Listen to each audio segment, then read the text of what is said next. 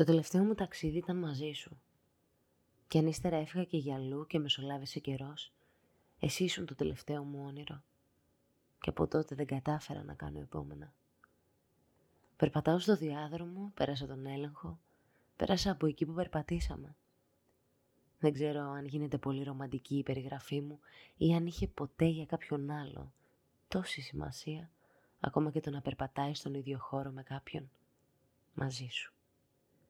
Και έτσι αυτά τα πλακάκια έχουν το βήμα μας, το εισιτήριο που κρατάω, το όνομά σου.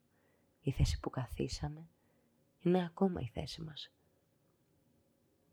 Ξέρεις, όταν θυμώνω μαζί σου, όταν απογοητεύομαι, όταν δεν έρχεσαι, όταν σε νιώθω μακριά, όταν βγαίνω έξω, όταν μιλάω με άλλους, νομίζω πως τα σε ξεπερνάω, πως δεν πονάει και τόσο.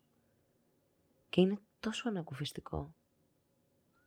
Και έπειτα, σε μια στιγμή ή σε πολλές στιγμές που δεν προγραμμάτισα, ξεπηδάς από κάπου. Έρχεσαι και επιστρέφω βία, δίχως συζήτηση, δίχως απόφαση, δίχως ελεύθερη βούληση. Δίχως να έχω οποιαδήποτε άλλη επιλογή πέρα από εσένα.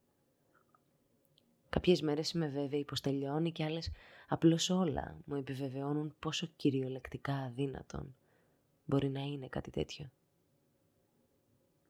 Μιας που βρεθούν οι κατάλληλοι δύο, μιας που δοκιμάσουν ο ένας το αίμα του άλλου, δεν διαιρείται ξανά ο δεσμός. Δεν γνωρίζει άλλον κανένα ως ένα το σώμα. Δεν ξέρω εσύ για που ταξιδεύεις, ποια ταξίδια αντέχεις, ποια αγάπη τολμάς. Ξέρω μονάχα πως εμείς μαζί πήγαμε παντού.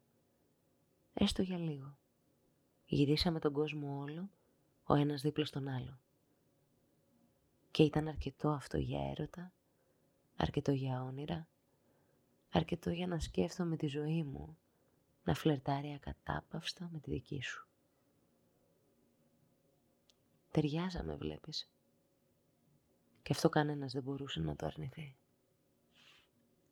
Απορώ πως τα κατάφερες.